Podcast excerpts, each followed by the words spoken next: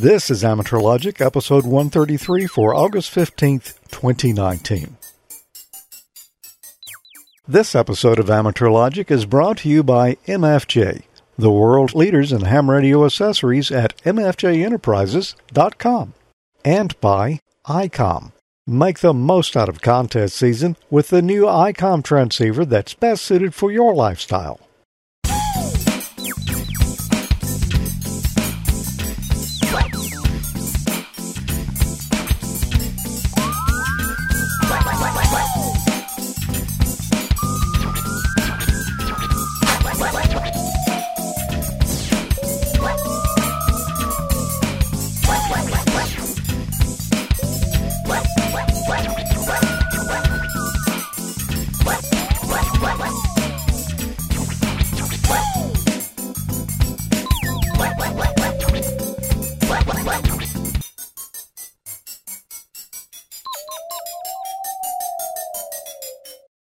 Good evening and welcome to another action packed episode of Amateur Logic. I'm George. I'm Tommy. And I'm Emil. And boy, it is going to be a hot time in the old town tonight. With the air conditioner in, off in here, I'm expecting it could reach 90 degrees. So if you hear a little, Ouch. a little hum or a little hiss come up in the background all of a sudden, you'll know I gave in and turned the air conditioner back on. Well, I can't say I blame you. Boy, a heat wave. Man, I was in in Florida last week on vacation, and it was cooler down there than it is here. Yeah. What's Yeah, it's pretty miserable. It's hotter there than it is over here in Texas. Yeah, and it's probably hotter where Emil is by two or three degrees Oh. than it is here. Absolutely. The heat and the humidity together will uh, wipe you out. It's, a, it's hovering around 115, 118 as far as the index goes. Wow, it was between one ten and one fifteen in this area today. Very, very hot. Don't want to spend any time outdoors when it's like that, and uh, why would you? But not as hot as this show, I'm sure of it. There you go. That's a Especially good point. after the air conditioner's been off about ten or fifteen minutes in here. If I start coming out of this shirt now, you'll you'll know why. It's not that kind of show. No, it's it's not. It's really not. Well, you know, anytime we are doing this kind of show, though, where is it? it's not there. Incidentally, since you're having that, you didn't put your VLC player in full screen mode. I You didn't. can see the bar, the title in the bottom control bar Okay. when you were playing. Wait a minute. I hear your air conditioner running. You better turn that off. Uh, actually, I think that's the refrigerator. It, it just something just came on over there, but the air conditioner is over there. Okay. I think it's the refrigerator. That's, Is it running? Is it running right now? Y- You better There, catch it. it. I couldn't pass it up. I'm sorry. You know, anytime we've got a show streaming live, we've got a chat room at the same time. Amateurlogic.tv slash chat. What's going on in there tonight, Emil? Oh man, they got some people in here, and uh, good old Tom as usual, and uh, lots of hijinks. And like you say all the time, if you're not uh, in that chat room, you're missing. Night. Uh, how, how do you phrase it? That's Tommy. That's You're it. missing half the fun. Yeah. But the question is, and you know what the question is. Which half? Yep. Which half? Okay, That's, that's, up to you to find out. Well. That's about as far as we can stretch that. So, uh, let's move on into the show tonight. It, it has been warm here. Um, it's August in Mississippi, so we expect that. And yeah, I, I assume you suspect that in Louisiana as well. Probably most of the it's, country. It's August in Texas too. Do tell. I understand someone here in the group got an internet upgrade this week. Oh yeah, that would probably be me. Uh-oh. Hold on. Yep. get my Actually, I did. I got signed up for the gigabyte uh, or gigabit plan. Yeah. Uh, okay, don't don't uh, Wait a minute. don't put me on the naughty list because does this I actually saved recurring? money. I, I changed my plan. My bill went down and my internet speed went up. It went down from what? A thousand or two thousand? I, actually, I saved about uh, forty five dollars a month. All right. Forty Okay. dollars. I can't argue. Okay. And you increased, what was your old speed? Um, I don't know. It was right at 300, but now it's uh, one gigabit, which I think uh, the one the time I only checked it really the once, and I was getting like 968 or something like that down. Yeah. I, I may be changing to that package when my current package expires. And if, especially if I can save $45, right, Emil? Yeah, absolutely. That's the magic words right there. Save. So, More cheaper, excuse me, more cheaper, more better, right? That's right. yeah, f- that coming from the guy who's got a pair of clips, Cornwalls, in his garage. Yeah, I don't know what you're talking about. Wow. Well, uh, let's get on into the emails here. Oh, one thing before we go any further Huntsville Ham Fest coming up this weekend. I'm going to be there. Uh, Bob Heil is going to be there. Don Wilbanks is going to be there. Our our friend Chip K9MIT from the chat room is supposed to be there. You two guys ought to just pack up and come on over as well. Well, I got something that I've been planning to do, and if it rains, if I get rained out, I will come. But it just really depends on the weather. The way it's been going lately, you can't ever really tell. It's rained so much, so I just have to. It's a game day decision there. Yeah, I, I just got to mention. I mean, not to change the subject, but it, yeah, I'm changing the subject. But it is a different subject. Yeah, it is. Okay. Uh, Kevin ZL1 KFM said he just went from ADSL in New Zealand ninety two dollars to one gig fiber for ninety eight dollars. So only six dollars more. Is he okay, hmm. Emil?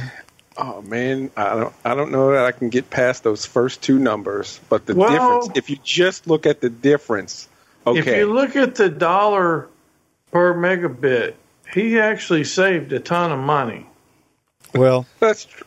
yeah, but if you figure in the exchange rate,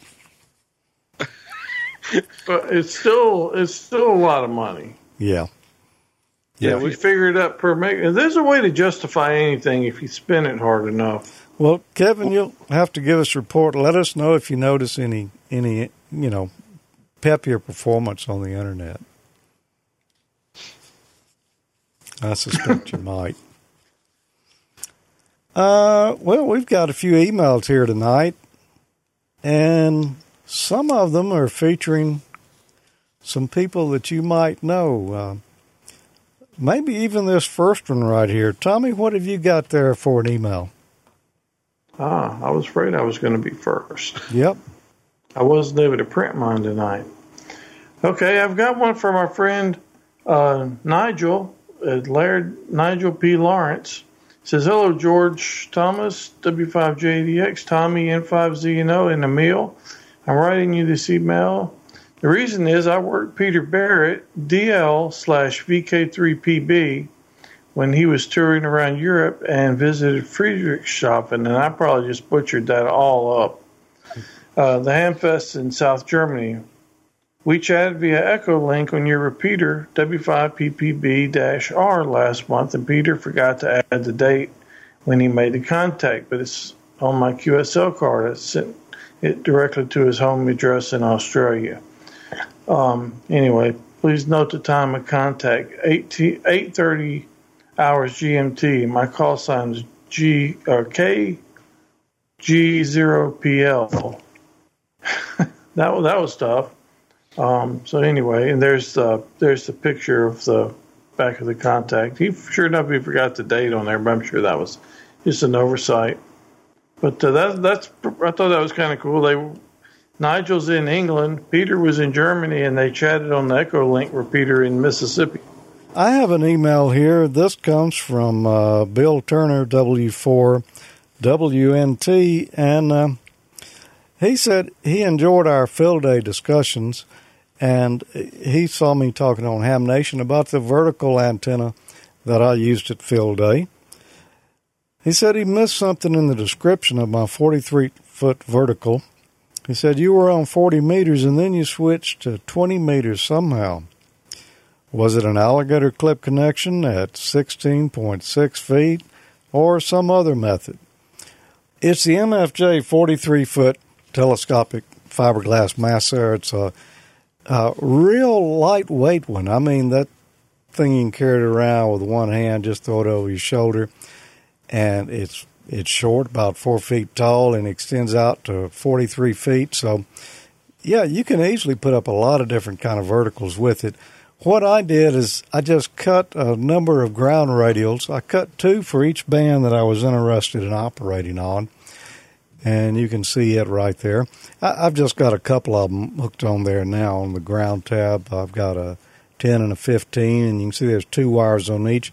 I would just take those and spread them out over the ground in opposite directions. And I had a few more bands on there as well 20 and 40. Can't remember. I probably may have had um, 17 on there too. And 10, I think. Yeah, well, there is 10 right there.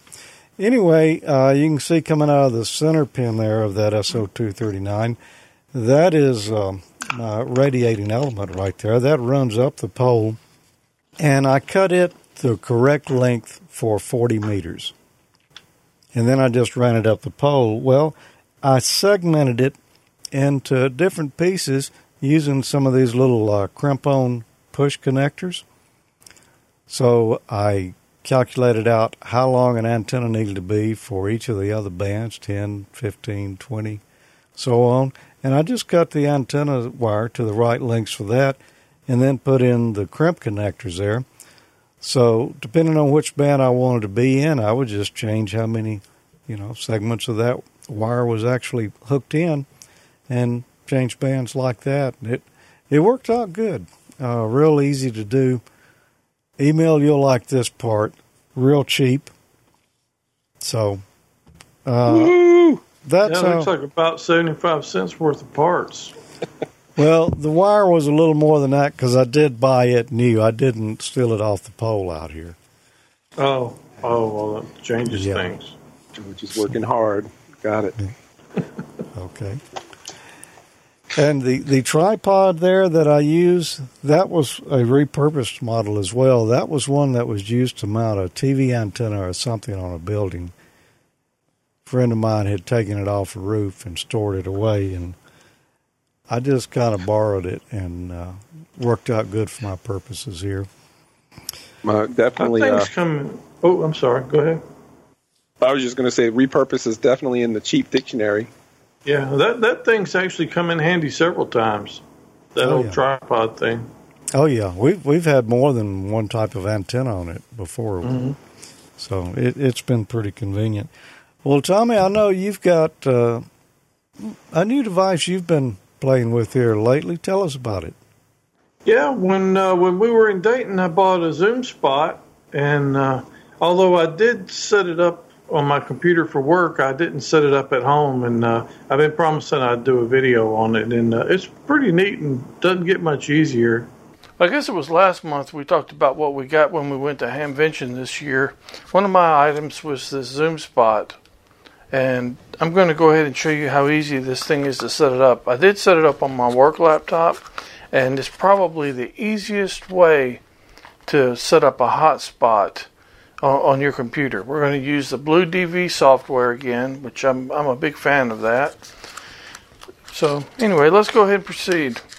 The I bought the one. There there are two devices, at least two devices, maybe more, that are the Zoom spots well, I bought the least expensive one. I've already got a, a DVAP, but it doesn't really support uh, some of the other digital modes, and and it doesn't support the Blue DV software. This one looks surprisingly like the Thumb DV from Northwest Digital Radio, except it comes with a little mini antenna. Let's go ahead and hook it up. I'm going to hook this one up through the U- little USB hub I have on my computer. I haven't installed any software. Uh, we're going to download Blue DV after we get this going and it finds it, recognizes it. Now I'm using Windows 10 and we should not have to put any drivers on there. Setting up device Maple 003, whatever Maple 003 is. And it's and it's done. So let's go confirm it. We can go to the control panel, uh, device manager. We'll use that. We'll go to ports, and there it is on COM3, USB serial device. Let's remember that COM3 is where it's set up. Now let's go get the Blue DV software. PA7LIM.NL forward slash Blue DV. And so we will go into the Windows section because I'm running Windows 10. And let's go down through here. He's got some good information. There's the Zoom radio stuff right there. And we'll go down here to find where we download it. Hey, look at this. There's an amateur logic segment on there. Huh, go figure. Here we go. How it all works. Download the software. Let's go into there. It's called a beta folder, but uh, the software has been very stable for me. There's a pre-beta, but we'll go into here and we'll get the latest one, which would be 9550. And we'll go ahead and open it up. Let's copy this over to our desktop. Let's install. More info, run anyway. You've seen this before when we were doing the uh, Peanut software, so it's basically very similar. Next, and I'll just take the defaults. Let's make this easy. Close. Now there's our Blue DV. And you've, like I say, you've seen this software before. It's uh, very similar. So let's go ahead and let's uh, do the setup. And I've got my stuff set up here N5ZNO. The frequency is 445.6.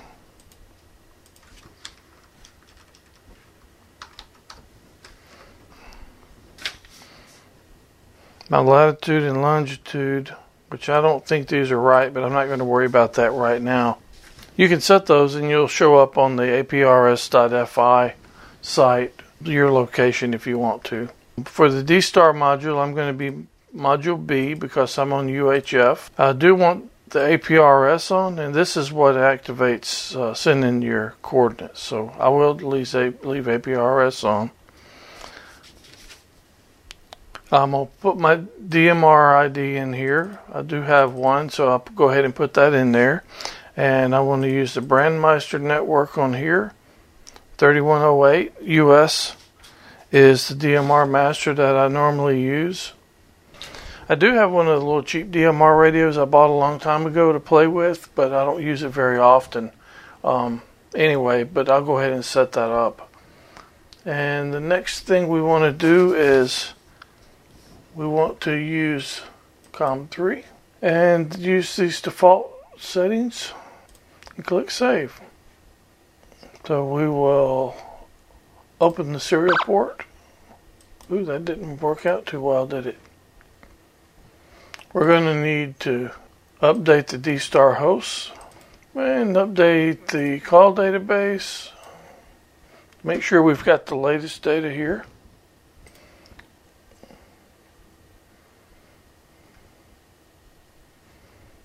Oh, we're not using the thumb DV. We're going to use COM3. Save. Okay, it does find it. There's my frequency we set. It shows my zoom spot here. And we can enable D-Star. The nice thing about this software which we've we've glanced at this before, is we can pick the reflectors that we want. So let's go ahead and connect to a reflector. Uh, let's do one Charlie. That's usually pretty busy. Link. One GMT.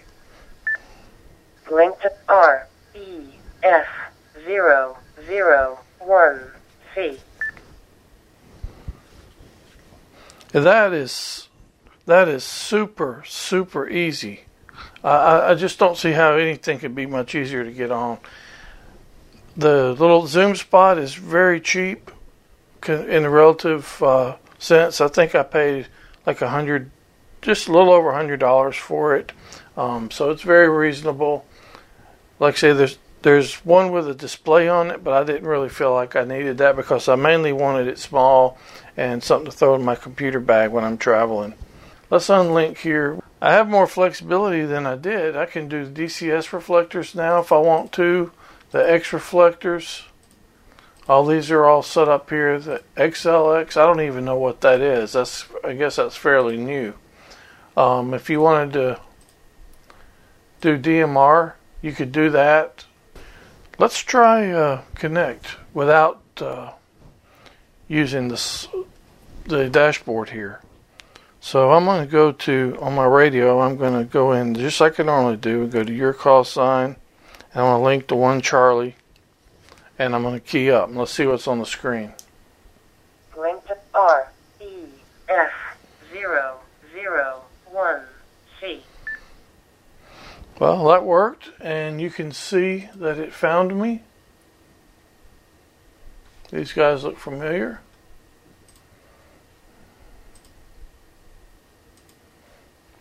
So that worked. Link to R E F zero one four C.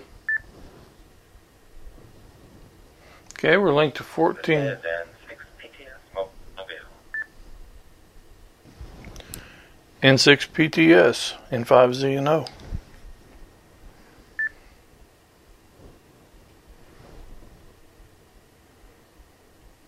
Well, good afternoon. Thanks for coming back. Uh, I think uh, N5Z and something. So, uh, name here is Rick, and uh, we're just mobiling on our way to see our next client here in uh, sunny California up here near the heading toward the city right now. And it doesn't look overcast, thank goodness. So, uh, how's your day going?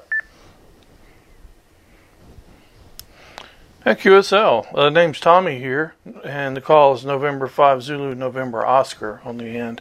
You're having a great day here. It's uh, it's a Friday, the end of the week, and uh, got a new little piece of hardware I'm trying to set up and, and test it out. I got a Zoom spot when I went to Dayton this year, and I'm just now getting around to getting it configured on my computer. Yeah, QSL. Yeah, enjoyed it. Uh, have a safe trip out there, and uh, good to hear from you. Maybe I'll catch you sometime soon. N5ZNO. Well, there you go. It worked so easy. It could, like I said, it couldn't have been much easier. Pretty inexpensive, also. So there's not really much reason not to get on digital modes. Hope this helped some of you. Hope you enjoyed it. Well, Tommy, that um, that looked pretty easy to me.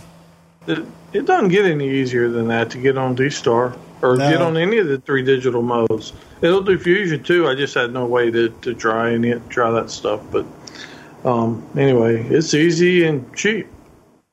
Yep. Nice. Woo! Do I get extra points for that? Yep. Cheap and easy. Well, I, that Blue DV software, that's pretty awesome stuff, man. That, that, David, he did a great job on that. I don't know if you guys have ever used it, but it, it's so easy to use. It just works really well. I've yet to have a problem out of it. Cool. Well, I took the opportunity to go get a little fan and stick over here while that was playing. It feels a little better. It's it's in the 80s now, so it's stirring around the hot air. there you go. Which is better than it just kind of like sitting there. Well, we've got a lot more to go. And we're going to be right back. But uh, first, we've got a message here from MFJ. And this is uh, a new product a lot of you may have heard about, and some maybe not. Uh, Tommy and I both got some here recently, and I've got mine set up and working now. And we'll be looking at them further in the future. After months of extensive development and testing, it's finally here and ready to take remote operation to another level. The new RigPi station server from MFJ and Howard Nurse W6HN is going to change the way you think about getting on the air. Why be bound by the four walls of your ham shack when you can take it with you wherever you go? The MFJ 1234 RigPi lets you operate from anywhere you have an internet connection on your Apple or Android mobile device, iPad, tablet, Kindle, laptop, or desktop computer without additional hardware. Just fire up any web browser and get on the air. RigPi connects to most any transceiver with cat control. Operate single sideband, CW, AM, FM, digital, or any mode your radio supports. Operate your rotor, CW keying, digital modes, logging, spot monitoring, call book lookups, and more. 32 user programmable macros let you control the features you want. Two or more hams from different locations can operate different radios at the same time using a single rig RigPi.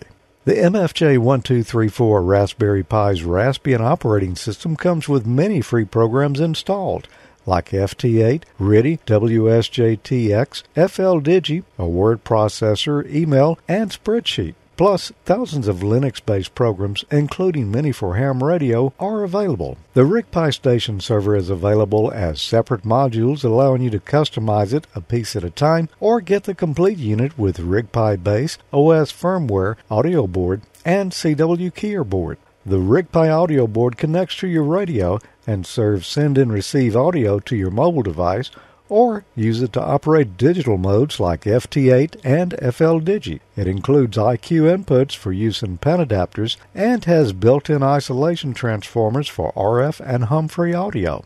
The keyer board generates perfect Morse code using the popular K1EL WinKeyer chip. Just connect your favorite paddle. Software modules for RigPi will be available on GitHub as a free open source download so you can add your own features in the future.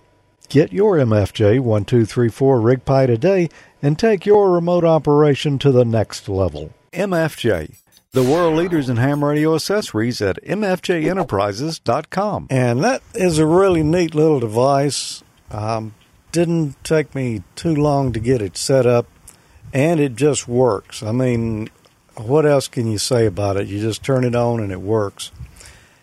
Um, nice. Yeah, I've, that I've bother got to get mine set up. I'm dying to get uh, finish it up. Yeah. Emil, I understand that you have been doing a little investigative work here recently, compiling a report of some suspicious activity. Uh oh. You know, uh, I don't. I don't think people uh, really appreciate or understand some of the struggles you guys have of operating in the uh, southern, you know, the woods down there in southern Mississippi.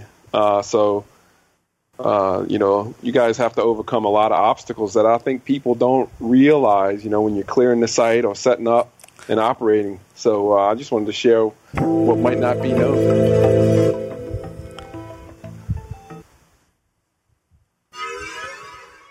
You know, uh, I think you might have a bad fuel rod there in that uh, generator. Not sure. Maybe that's why it makes so much noise, George.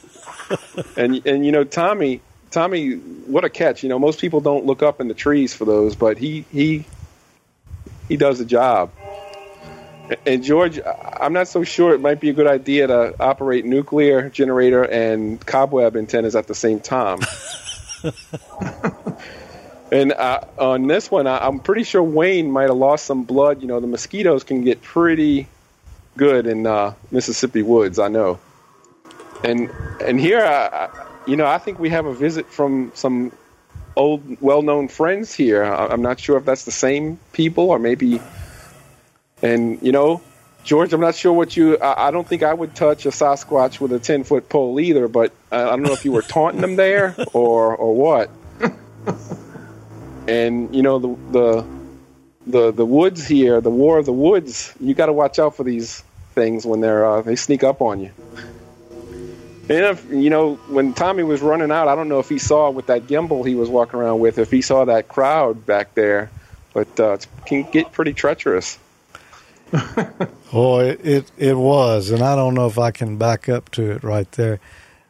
Those walkers that are there, I don't know that everyone can fully appreciate what it is they're walking up on there. Uh, Tommy knows what the, what that facility is. There's that little thing sitting out there in the middle of the field. Yeah, I hope they don't trip over it. Yeah, that's uh, that's Wayne's portable toilet. We have yet to understand why he put it in the middle of the field, and I guess it was to make it easier access for for guests who you know who might show up. Or, you Well, know, maybe I, that's why they all showed up there for it. I know, I know the. Uh, I figured it was the noise of the uh, Coleman, you know, but I'm thinking it might have been that. Like I said, I don't think people really uh, appreciate the struggles you guys, you know, have to clear out first. Well, Yeah, but you would and you would think it would be pretty isolated, but clearly you can see there's a lot of activity out there in those woods. yeah. Yeah, you would think out in the middle of the field like that would be a perfect place to put a toilet, but no, no. And the, the spiders and mosquitoes, I did not realize they were that big. I mean, I knew they were bad, but wow. Yeah, I had a couple of them that big too. Well, shout out, shout out to VE3MIC on that. You know, he's uh, uh, uh, he's always a great contributor of their of those uh, struggles. Yeah, you know, um, I noticed there was one shot there that seemed to be missing. The one there where I was poking the stick at Bigfoot. Yeah, Uh, there was another version of that that you could see what was tied on the end of the stick. I was fishing.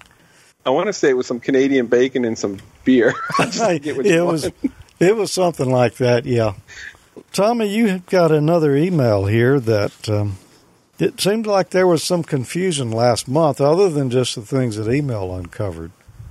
Yeah, uh, I got another one here. It's from uh, Francis W1FXX.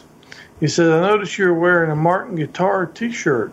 Are you a Martin owner? Which one? I own a 60s D35, the love of my life guitar-wise. I was recently gifted a 1947 D28. Wow, I included a couple of photos and and nobody really likes your shows, huh? Keep up the great work. Uh, 73 Francis. And yeah, that's the shirt. And uh, unfortunately, I don't own any Martin guitars. I don't even play. Although it's one of the things I wish I I would have taken up. I I just never did. I used to own a Yamaha, um, but I really got the shirt mostly because of the name. Um, anyway, I appreciate the email, but uh, no, I, I don't own any. Maybe one of these days. Emil, have you ever played any Martins? I have, I have, and definitely not cheap old man compliant, No, no. but well worth playing. Yep. I can understand that. I'd, I'd like to learn one, one day when I can afford taking up uh, yet another hobby. Yeah. I've already got so many. I think it takes a little dedication to get good at it. Well, that's how it is with everything. Yeah. Emil that, will that have to- time. we'll have to pull out the face melting solo version of the theme song here again soon. And Yeah, maybe that'd inspire me. yeah, there you go. Or or melt your face, one of the two. Emil, you have an email, I believe. I do, I do. Um, a friend over in England, um, Terry, two E zero I P K, uh, wanted us to check out a uh, solution he uh, made for his um, a bracket for his car for his uh, Kenwood HT, his D74. Um, there's a there's a piece of string there you can see, uh, you know, wrapped around his headrest, that he uses to uh, mount that on a seat. yeah, he, I think I think he wins the uh, CHX certification for this episode. Not necessarily for the radio, but definitely the uh, car bracket for his uh, that he came up with. So definitely dirt cheap, uh, Terry. Good job. That is cheap, and plus you can save money because people won't ask you to, for a lift because you don't have any room for them to sit down. yeah. And also, you won't need an external speaker because with it being right there, That's right. You know? That's right. Yeah. plenty of volume. Nice one. Uh, let's see what's next here. Well, I've got a little segment here I put together of uh, part of a project that I have been working on. I actually have um, I've deployed the project now, and it, it is in the wild out on the internet and has been working like a charm. You may remember I mentioned something about I was working on a device to reboot the internet. I, After you downloaded it, Uh oh. it it works. It's uh it's out there. It's running on a Raspberry Pi. I had to do a little hardware modification to make it happen. I'm going to show you the whole project later and give you the links to where you can download the the software and all, and uh, you know make one for yourself because there there are occasions where you may want to do something like this. But the first thing you got to do is, um, well, let's just look at this here. There's something you might want to know about those cheap relay boards that you find on the internet. The price is right, but there's a, a little quirk, and here's how you solve it. You know, when you start messing around with things like microcontrollers or small computers, you may eventually decide that you want to control something with it. However, the GPIO outputs on these devices just won't sink or source much current, so you've got to be real careful with what you connect to it. In these cases, it's often really handy to be able to just connect a relay to it, but you can't do that directly. You have to use some transistor circuitry to actually drive the relay. If you do a little searching around on the internet, you'll find a ton of little four channel relay modules, eight relay modules at very low prices, starting around seven bucks. Now, there's no way you could build that yourself that cheap. So why not try one of these? They all look pretty much the same. There are a few slight differences. These could even be manufactured by the same company and just sold under different names. Let's take a look at the schematic. On the left hand side, we can see the input, and there's an LED first thing up, and then that runs to an opto-isolator, and we can see at the top of the LED on that opto-isolator, there's a resistor going to our positive voltage. That means if we put a ground on the input, it'll light that LED, uh, both the one that we see and the one inside the opto-isolator. When that happens, the transistor in the opto-isolator will switch on, and then that will switch on the NPN transistor further down the circuit, and that'll engage the relay. And then we can connect whatever we want to the contacts of that relay. I believe these are generally rated up to about 10 amps, so that's pretty good for an awful lot of applications. And it's a single pole double throw relay, so we've got normally closed and normally open contacts available. Of the ones I've seen so far, the build quality looks pretty decent, and the price is, uh, well, it's great. There's one little quirk, though. May not be a problem in a lot of applications, but in some it could be. And that's the fact that these relays activate when you take the input low rather than when you take it high. And there's a reason they do that. Unfortunately, the Raspberry Pi and the Arduinos both have a tendency when you first run a program and it initializes the GPIO ports, it switches them low. Let's watch as I run a program designed to use the relays with a Raspberry Pi.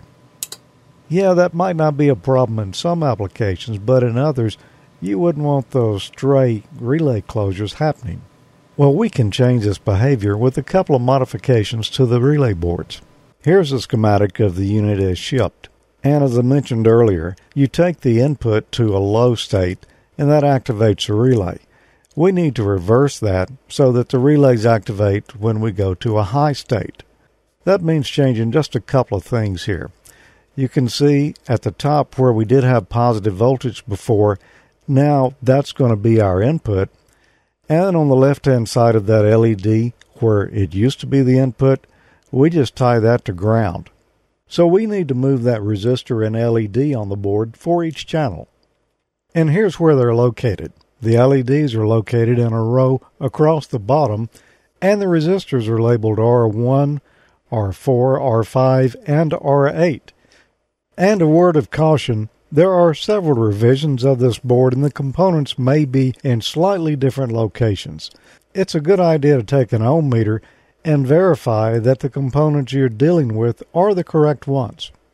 Now you can see I've already removed the LEDs across here and I've modified the first channel. There's the LED. I just took it and turned it downward so the left hand side of the LED remains in the same position. I've also put a ground bus across the bottom of the LEDs there that we soldered to. Now the pin that remains goes to pin 2 of these opto-isolator chips.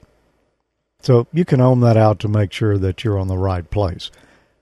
We also need to move the resistors that we talked about earlier, and you can see I've already done the first one. I turned that resistor down from the left hand side and soldered a jumper lead to the other end of it, and that runs down to the pin where the LED was soldered. Now that pin runs over to the input connectors.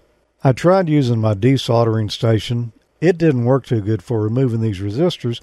I found out it worked best if I took two soldering irons, heated up each side of a resistor, and slid it out of place. There's the first one right there. Now, these components are delicate, especially the LEDs, so be real careful doing this. This next one here, it got stuck to the end of my soldering iron, I had to kind of shake it off. Uh, like I said, you do need to be careful with these things. It did survive the experience. And there's the last one. Now I'm going to tape the board down with some painter's masking tape just to hold it in place. First, we're going to install the LEDs here, and I noticed when I took them off that they were marked polarity wise, so I observed that when reinstalling them here. Now, it's a little difficult to get them in position. These are tiny components, and it's probably impossible to do this without a good set of tweezers because it's very difficult to do it with a set of tweezers. I did manage to get them all done, though. To hold the components in place while I soldered, I took a toothpick and put it in the end of a clamp and set that on top of the components to give them a little weight. Then I used a very fine tip soldering iron to go in and tack these back in place using just a tiny dab of solder. Don't need a whole lot. Then I took the tweezers and checked each LED to make sure they were soldered good in place. And next we're going to solder the other side of them to this ground bus wire I've installed. I scraped a little bit of the solder mask off the bottom side of the board and soldered the wire over to it. You can see there's two spots there. I was going to do it in one position, then decided the other was better. And that didn't take very long, just a couple of minutes. Now we'll move on to the resistors. These are a bit more complicated. Put a resistor in the alligator clip there, soldered a little piece of wire to the end of it. The next step was a little fishing expedition. These opto isolators have a little space between them and the board, so I put the resistor down there and ran the jumper wire up under the opto isolator since there was room and then soldered it down. There again using the left pad as I had mentioned earlier. Then we needed to take the other end of that lead and run it to where it would be connected to the input of the channel. And that would be the pad that used to go to the LEDs that are no longer in use. And we need to make sure that we don't short that wire out on anything on its way to the pad. We'll check it just to make sure we got a good tight connection there. And now I've done all four resistors. You can see them there, turned sideways. The jumper wire is attached down to the previous input pins. One of them's a little different though. You can see I've replaced that resistor with a 2.2 k ohm traditional radio lead resistor. That's because this one got damaged in the process. You'll notice one end is not shiny. That's where it broke off when I was trying to solder on the jumper wire. So this stuff is kind of delicate and you got to be gentle with it. If I'd thought better and had enough resistors, I would have just replaced all of those. It would have been much simpler. Now let's see if all the channels still work after this modification. I've connected up ground and plus 5 to the board. And I've got one remaining test lead here with plus 5 on it. And I'm going to touch it to each of them and see what happens. The LED comes on and we hear the click. So that's number one's working.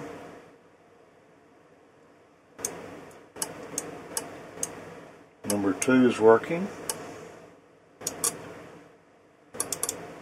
Number three works. And number four works.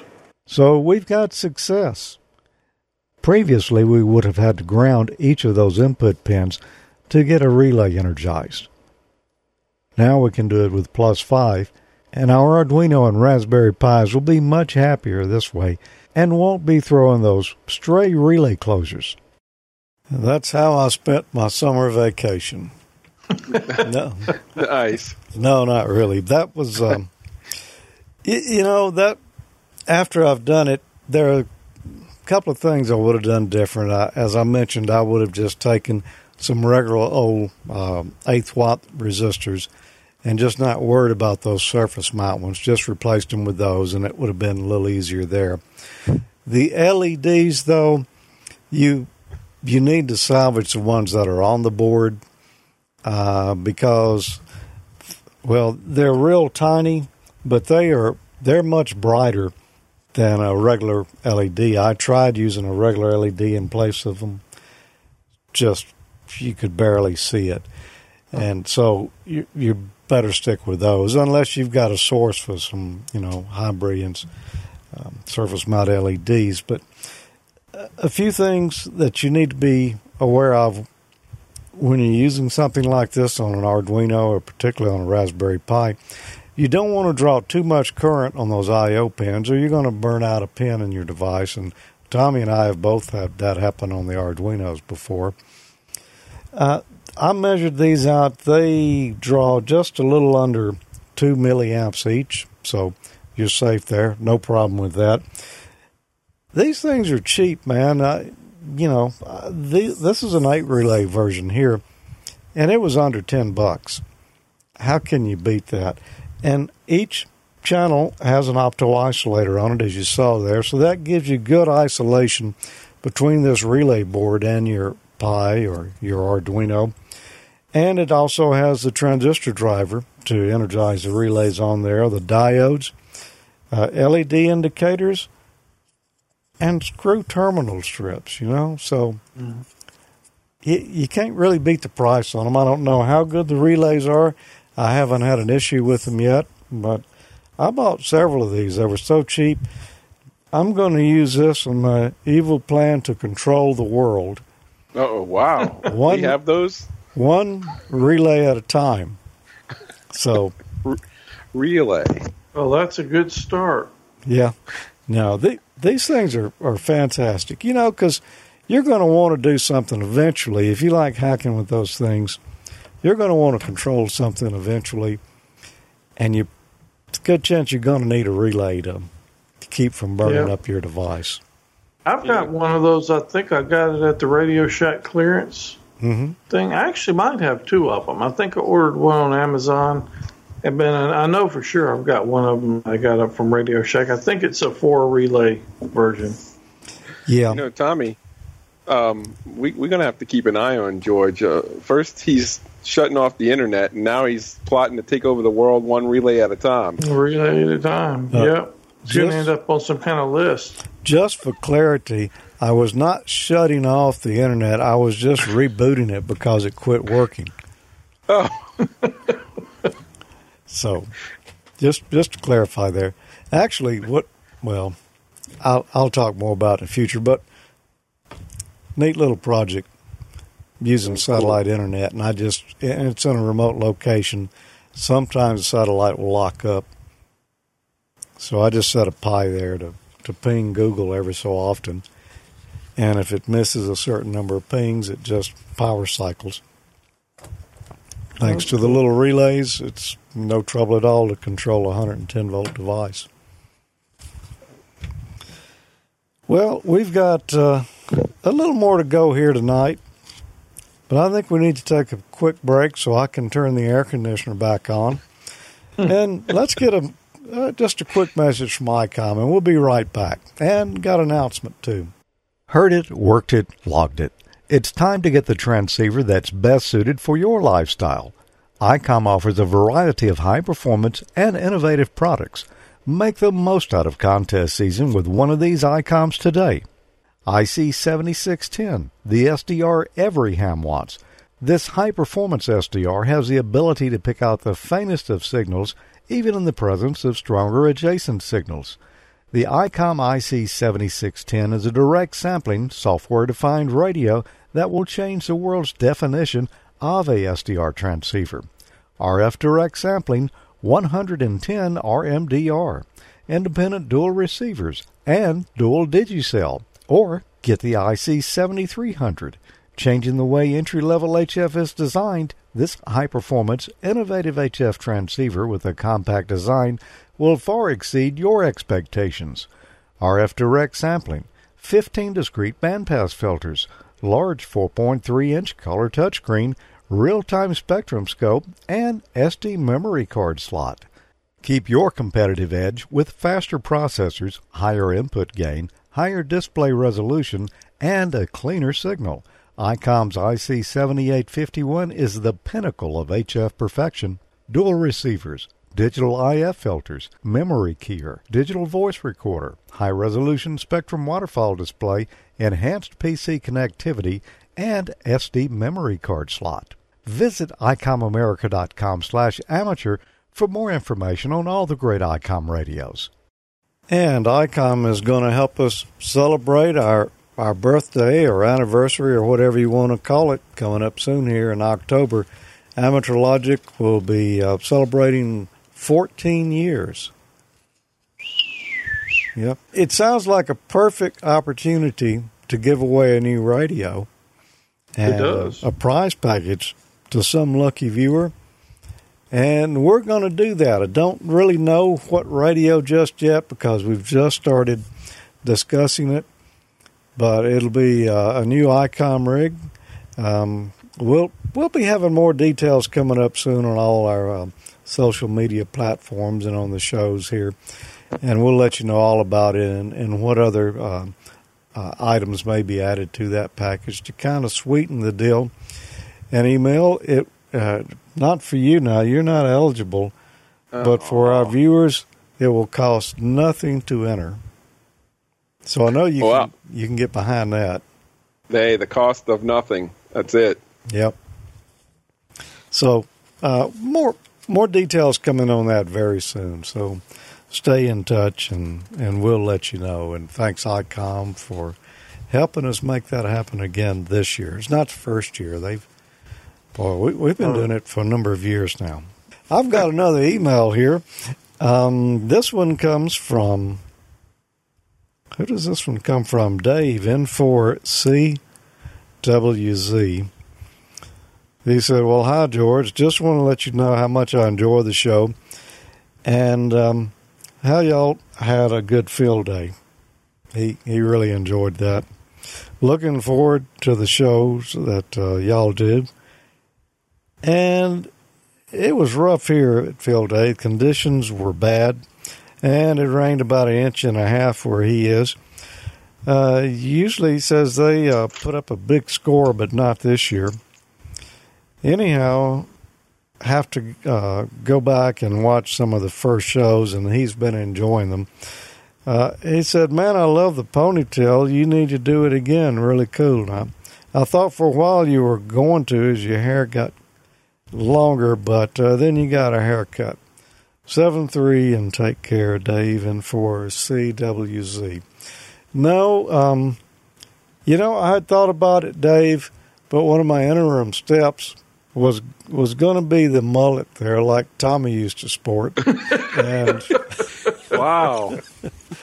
yeah, when he pulled that out of the photo album, I had to go get a haircut immediately. I, you know, Tommy's new hairstyle. This was it right here, courtesy of Mike VE3MIC. Yeah, that's when I was making some extra money scooping ice cream. Yeah, from Stranger Things. Stranger Things, yeah. Yeah, here's my, here's what ended up with mine. Yeah, that's a Nice. dead possum. well, Emil, I think you've got one more email, and although uh, Peter's not on the show tonight, he seems to be getting a, a lot of press. I was gonna say this is his like second cameo here, a mention. So he he's uh quite the world traveler lately too. So anyway, yeah, uh, I got an email the other day from Peter looking for a hand on uh, writing some uh, scripts to help him with something that came about. I don't know if you guys remember, but from episode I think it was 56, he um, presented a little amateur project for astronomy where he was uh, having or looking for comets. I remember Um, that. Yeah, Yeah. He was looking for comets, and he's been doing quite a bit of work. From what I understand, he's uh, already got sixteen of them Wow. identified and named from his findings. Hmm. Um, so anyway, the the trouble at hand was uh, NASA decided to stop uh, allowing the FTP protocol because it's insecure um, to get their historical data. Well, Peter's going back 20 years in historical data, and he wanted to know uh, another pro- uh, system came online, the, the Stereo project came online, and, and they don't have that FTP site with an index or anything that you can just grab all the files from. So he wanted to figure out how to uh, pull that data from a website. So anyway, I helped him with a bash script using the Raspberry Pi, of course, um, and we got it to work. And he's pulling his his data uh, from the historical. But I thought it was fascinating that he, he's got 16 of them identified and named. That project is called the Sungrazer Project, and uh, if you look that up, you'll find it, and you'll also find on their site. It's the uh, Navy's site actually where the project is being run from, along with NASA's data. They've actually mentioned to Peter in this. You know, they gave him a shout out for being a person who got all of these. They call them non-group comets um, identified. So good job, Peter, and great to hear you uh, hear from you again, and hope you're uh, doing well out there in the the down under. The uh, we'll have to come up with a name for him there. The comet, the comet down under hunter or something. So, do you think these are legit comments, Emil, or do you think he may be seeding the pool by launching his own comets? Oh, I don't know if he's launching his own comets, George. I, I think what he's doing might actually protect us from the next ice age if he identifies one coming right at us. You know? Yeah, true. I think I saw that movie. yeah, exactly. So Wow. nothing like a thirty-five dollar Raspberry Pi used to help protect the universe, uh, the Earth. Yeah, true. Perfect device for it. It's not too expensive. That's right. So, uh, yeah, it's You can't go too expensive trying to protect the Earth from you know destruction. true, true. If you Yeah. can do it for thirty five bucks or less, I'm in, I'm in for it. Yeah, yep, that's right. Uh, I remember when Peter first talked about that and showed us some of that stuff years ago. Uh, you know, he was really into it, and it sounds like he's still really into it and having a good time with it. So that's great. And hopefully we'll get him on here again soon. I haven't talked to him recently, um, but he's he's still around, so uh, maybe maybe soon in the future he'll be back with us. We'll find out what's yeah, it'd be going nice. on. It'd be nice to have him on for a visit sometime. Yeah. Well, let's see. What else do we have? I think we are about to the end of another show, and uh,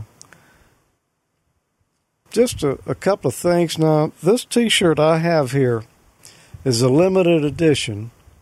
You can't get this T-shirt, but there are Amateur Logic T-shirts available that not you can not get. yet. You can't get it. Not. Oh, okay. All right. Intriguing. But if you needed one, not exactly like this, But still pretty cool.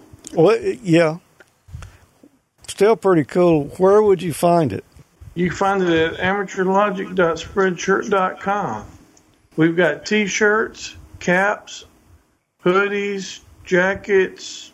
Um, I've been on a spree and added a whole bunch of stuff. We've got uh, Ham College VE testing t-shirts. We've got backpacks for Ham College and Amateur Logic.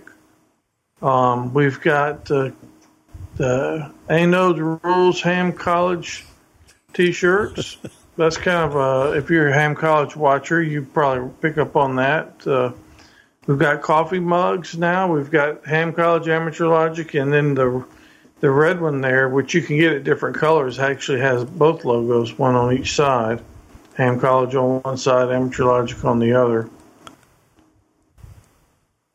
Cool. So been, we've been pretty busy putting some more stuff on there. Um, I think that's yeah, that's the brain logo shirt that one of the viewers sent in for us, and uh, appreciate him for doing that. So we finally got those available, and uh, polos and t-shirts. And of course, the old uh, standby. It's a little warm in here for it today, but uh, in a few months, might be handy to have a, a Ham College sweatshirt there when you go to the ball game and root for the anodes. There you go, the fighting anodes. Yep. So where's the uh, show the uh, Ham College VE shirts? yeah, that was uh, up top here. Yeah, well, yeah. Oh, that's a So anyway, those uh, those those are by request of some of you. Um, so anyway, we've taken some of the things I've, as you see me writing them down over there before. Uh, that's a lot of the stuff that you've mentioned. So anyway, it's all out there now, and there'll be some more things coming as well. Cool. Well, we appreciate that, Tommy. And you just never know when you're going to see somebody wearing some amateur logic swag somewhere. Yeah, or an Anode Rules ball cap, or an Amateur Logic TV. You know, you could be representing pretty much anywhere. You could. Are there anode rules hats yet? I don't remember if I made Anode Rules hat. Yeah, that's a hat. Okay. They were in a hat. Okay. Well, I'm going to have to get the coffee mug. Now, I'll have to say, I, I thoroughly enjoy the beverages in my MFJ coffee mug here, but it would be nice to have one that I could flip around between Amateur Logic and Ham College ever so often. Well, Although- well, now you're all set up. I can flip it around on the back, and I've got uh, a bunch of companies right there. Yeah, and we appreciate every one of those. Yep, we do. And let's see. During the month, we, you know, we do this show. We shoot it around the middle of every month, but throughout the month, we're online. Uh, just got a little social gathering going on there with a lot of our rowdy friends. And where could you join us during the month, Tommy? Well, it's funny you ask. Um, you can get us at uh, facebook.com slash group slash amateurlogic.tv. We're on Twitter at amateurlogic, and we also have Ham College groups on those as well. And we also have a new, relatively new groups.io group uh, slash uh, groups.io slash g slash amateur logic, and that was kind of done by request to replace uh, Google Plus when it went away. So anyway, it's, uh, it's a pretty nice little service. You can uh, get pretty much instant emails, so you can sign up for the announcements when uh, we're going to do the live streams, and there's a little other chatter going on on there. It's kind of kind of fun. Uh, check it out if you're not already on it. Yep, and uh, that that's working out good. You know, where we don't we don't post a whole lot of stuff on there. It's uh, pretty limited, so you won't get spammed a lot or anything like that. Yeah, there's there's a little chatter, but not Yeah. not too much. Not so much going to bother you. Yeah. Am I back? You are You back. are. All right. You're back and you're looking better than ever. Uh, it's that. It's that swag. Yeah, Yep. It's working for you. And uh, the Amateur Logic Show Notes Wiki, our friend Dan N9LVS does that for us. AmateurLogic.tv slash wiki. Go there and get all your favorite show notes in one location. And thanks, Dan, for doing that. Yeah. Huge thanks to Dan. That's how I found uh, Peter's uh, segment number. Ah, yep. There right back in there. Well, I'm going to be at Huntsville this weekend for the Huntsville Ham Fest. You can learn more about the Huntsville Ham Fest at hamfest.org. Fun times over there. I'm looking forward to it. I hope to see a lot of you there. It's a good ham fest. If you're in the South, uh, you owe it to yourself to come to the Huntsville Ham Fest and check it out. You might even want to go by NASA and check out the museum while you're over there. Tell him Peter sent you. Well, you know, down here at our uh, facility, we like uh, rattling windows and scaring animals because they test the engines down here where I'm at at uh, Stennis Space Center, and they have a really awesome. If you're ever down in this area, uh, you know they have a really awesome uh, visitor center uh, called Infinity that you can go and uh, walk through some of the actual modules they had on the space station and uh, see the huge engines and um, the the Saturn uh, rocket is literally on the side of this building. So it's uh, neat stuff. And I, you know, uh, Huntsville, of course, has an awesome uh, museum. I mean, it's just just great stuff. If you're if you go to Huntsville, definitely go check that out. Oh, yeah. Oh, it's it's worth the stop for sure. I've been there several times. Yep. Went a few years ago. Wayne and I did, and uh, well, we we were late getting there, so we didn't get to see, but just a tiny fraction of it. But I could have spent a day in there. You know, it was. That Oh much yeah, you you can burn a day easy if you have time. Yep. Well, uh, any final words before we get out of here, Tommy? No, it's uh, been a fun show, and uh, I guess we'll see you guys um, about two weeks for Ham College and another 30 days for Amateur Logic. And uh, Tommy, I will say, uh, two thumbs up on the the new motel there. You've got good internet service. The, the internet is working great. I hope it holds up. Yeah. So, Emil. Well, stay cool and keep it cheap for sure. Uh, Got to beat this weather for sure. So be careful and don't forget we're still in hurricane season. Just keep an eye out if you're on the coast. I don't have to tell anybody, but always keep that eye out. See what's going on out there. Yeah, definitely. And uh, well, hope to see you, some of you this weekend at Huntsville. We'll be back at the end of the month with uh, the next episode of Ham College. We're almost through with the general pool. I think there's maybe one or uh, not many, couple episodes left. Join us over there, and we'll be back uh, at the middle of next month for the next Amateur Logic. We're going to have all the details on that uh, 14th anniversary sweepstakes coming up for you and uh, let you know how you can register to win. Uh, we'll have details on that in the social media outlets um, throughout the month, though. So, yeah, oh, we should have all that finalized by then, I would Yeah. think. so Hopefully. thanks, thanks for being here tonight, everyone. Uh, good time as always, and seven three, and uh, good DX. No, seven three. Good time, seven three.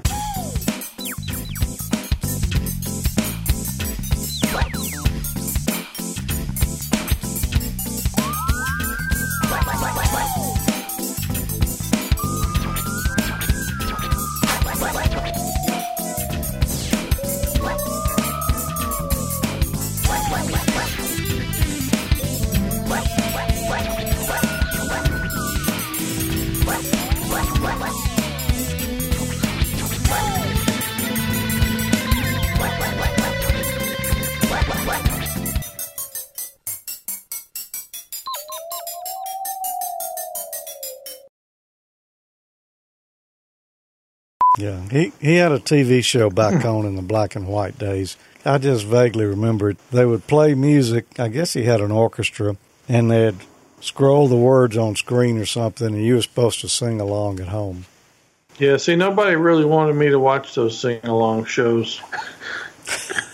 we should do that for the theme song music. Just bounce the little words around, you know? Well, as a matter of fact, I just happen to have a copy of the theme song right here with complete lyrics already embedded. You want to you want to watch it? Go ahead. It has no sound for some reason. I- How are we going to sing to this, Tommy? no, this So thing. there's wow. La la la la la. Boo! Boo! Now, yeah, you got both oh, words right.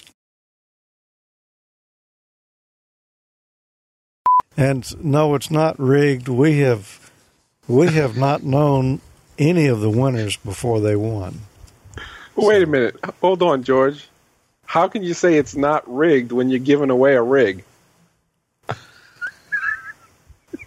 Um,